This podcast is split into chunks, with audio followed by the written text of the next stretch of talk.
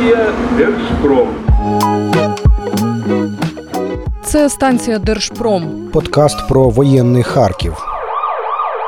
Місто, що живе, працює, Захищає, допомагає, не спить ночами, рахує ракети, лікує, воює. ремонтує і знову живе.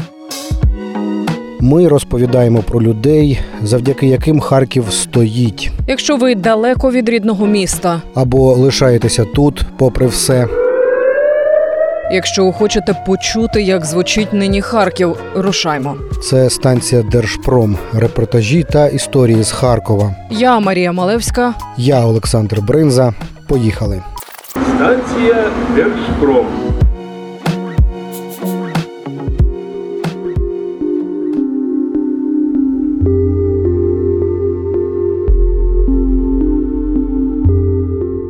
Що означає з'явитися на світ в країні, на яку Росія пішла війною? Як це відчути перші перейми у перший день повномасштабного вторгнення? Що таке народжувати під вибухи? Сьогоднішня станція Держпром це три історії про народження. Нашим героїням судилося стати матерями 24 лютого 2022 року. У день, який тепер пам'ятатиме кожен українець. Катерина Сіренко із передчасними переймами тікала з окупації. Ганна Маркова, прикордонниця і дружина військовослужбовця. Ганна Алфьорова народжувала на п'ятому поверсі Салтівського пологового під перші вибухи ранку 24 лютого. Усім малятам нині виповнюється рік. Вони назавжди будуть ровесниками російської війни проти України. Рушаймо. Маршрут перший п'ятихатки. Станція Держпром.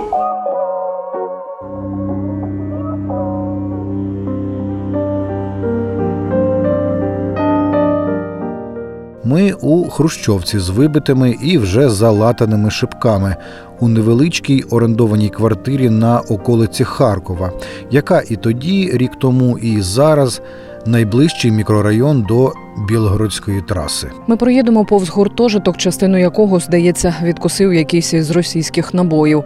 П'ятихатки і сьогодні так само близько до кордону. Минулого тижня вночі сюди знову прилетіла російська ракета на вулицю Академіка Вальтера. На цій само вулиці винаймають квартиру Катерина та Сергій Сиренки. Їхній дім лишився у селі Руська Лозова. Ми виїхали 24 лютого з сірої зони з Руської Лозової. За два кілометри вже була окупована територія. Е, Ми виїхали об 11 годині в пологовий будинок, Е, і в 14.26 мені зробили кесарів розтин і з'явилася наша Варвара. Потім в коридорі ми там і народжували. Ну, дівчата народжували. Було, звісно, дуже страшно. Прибігає завідувачка е, перинатального центру, вимикає світло. Е, Страшно, авіаналіт е, було дуже, дуже, дуже. Я, мабуть, таки ніколи не забуду, тому що це було максимально важко морально і психологічно дивитися, як ті бідні лікарі бігають, а ми не можемо їм нічому допомогти. У перший же день життя Варвара опинилася у реанімації, бо наковталася в вод.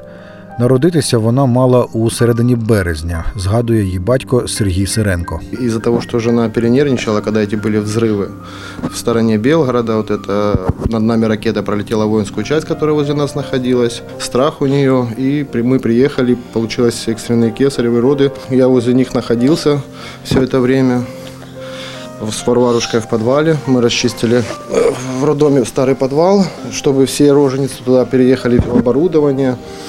И там жили до 2 марта, до выписки. Якщо чесно, я взагалі не розуміла, що це війна.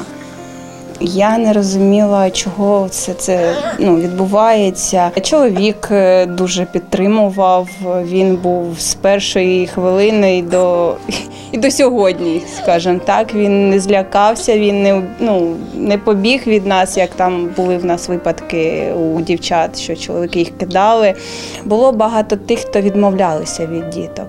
З вами разом в Е, пологовому. Ну, з нами в пологовому будинку так, тому що ніхто не розумів, що відбувається, і всі боялися брати відповідальність ну, в таку мить виносити діток назовні. Ми були у підвалі перинатального центру у середмісті Харкова. Тоді, у перші дні, бачили породіль, які годинами плакали, бачили тих кинутих малюків, і бачили лікарів, завдяки яким того дня у Харкові врятували не одну дитину. Паніка і стрес від того, що відбувається за вікном, робили і так нелегкий процес пологів іще складнішим.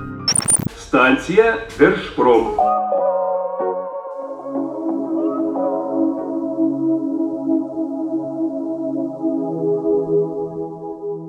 Наш наступний пункт призначення нова водолага, селище міського типу, яке стало прихистком для багатьох переселенців з Харкова. Сюди наступного ранку після пологів відвіз Ганну Маркову чоловік. Сам повернувся захищати місто. Десь около 12-ї ночі почалися перейми. В 4 ранку вже був персонал стурбований.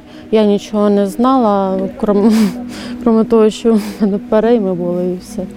О 7 ранку мене підняли в, е, в родзал, і я побачила, що дійсно персонал дуже стурбований, всі бігають, метушаться. Я кажу, що, що трапилося взагалі? Вони кажуть, так Росія на нас напала, війна. І в цей час почались, почалась народжуватись дитина. Я в розпачі від того, що і дитини поруч немає, дитина старша в лік... ну, якби в лікарні не зі мною. Цей малюк з тройним обвиттям пуповини переживала, щоб, дай Бог, народити здорову, здорову дитину і щоб все було добре. І так і сталося. Народився малюк, обвиття не було. І я дуже зраділа не від того, що вибухи за вікном, а від того, що все обійшлося, все добре. Вас І- відразу ж в підвал спустили. Е, Нас спустили на наступний ранок в підвал, і то так не розголошуючи, на- нас е, не попереджуючи, сказали, дівчатки, візьміть, будь ласка, речі і е, пройдемо з нами. З нами. Куди нас ведуть, ми не розуміли. Ганна багато років прослужила у Збройних силах. Останні три роки прикордонниця, старша сержантка. Працювала у Харківському аеропорті. Разом із двома синами, старшим Ярославом і Владиславом, чекають батька захисника. Я якби не, не просто так в силовій структурі знаходжуся, тому в мене сила волі, витримка та віра в те, що буде все дуже добре. Станція Держпром.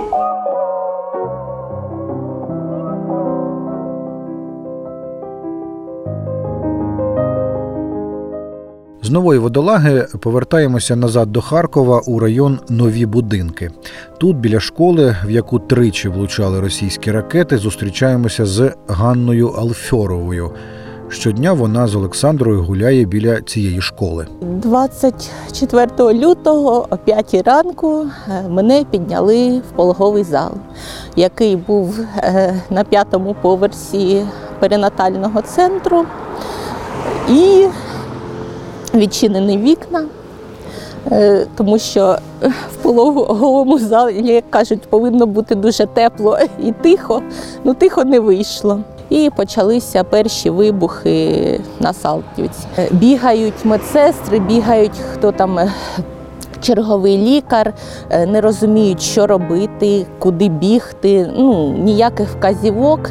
Е, Пологи приймаються, кесаріві рости не робляться. А що робить, ніхто не розуміє. Доньку Ганна народила близько обіду. Свою Олександру вони з чоловіком чекали 14 років. Перша дитина, складна вагітність, Салтівський перинатальний центр, вибухи.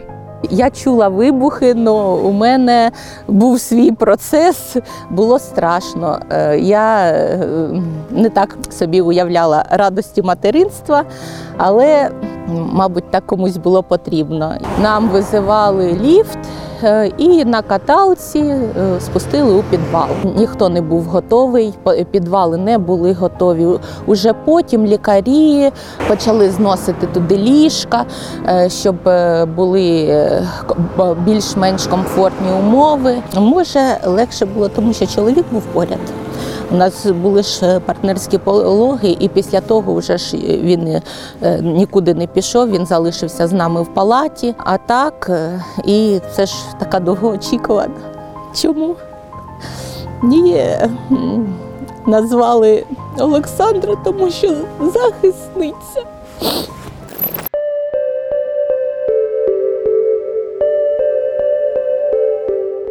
24 лютого минулого року у Харкові народилося 45 малюків, 22 хлопчики та 23 дівчинки. Усі троє сьогоднішніх героїнь дякували тим, завдяки кому Харків стоїть його захисникам. Дякую хлопцям, що ми можемо жити, е, гуляти, ходити, їздити і ростити наших діток. Захисникам то окремо. У мене кум зараз в ПВО працює. Ну, багато знайомих дуже е, захищають. Хто в теробороні, навіть дівчата, не тільки хлопці. Їм великий уклін.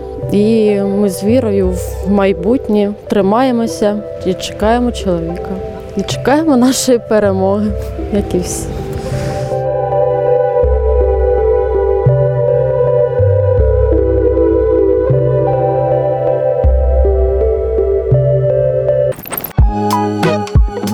Це була сьогоднішня історія з воєнного Харкова. Наступного разу ми, Марія Малевська, Та Олександр Бринза розповімо вам про людей, завдяки яким Харків стоїть. Станція Держпром.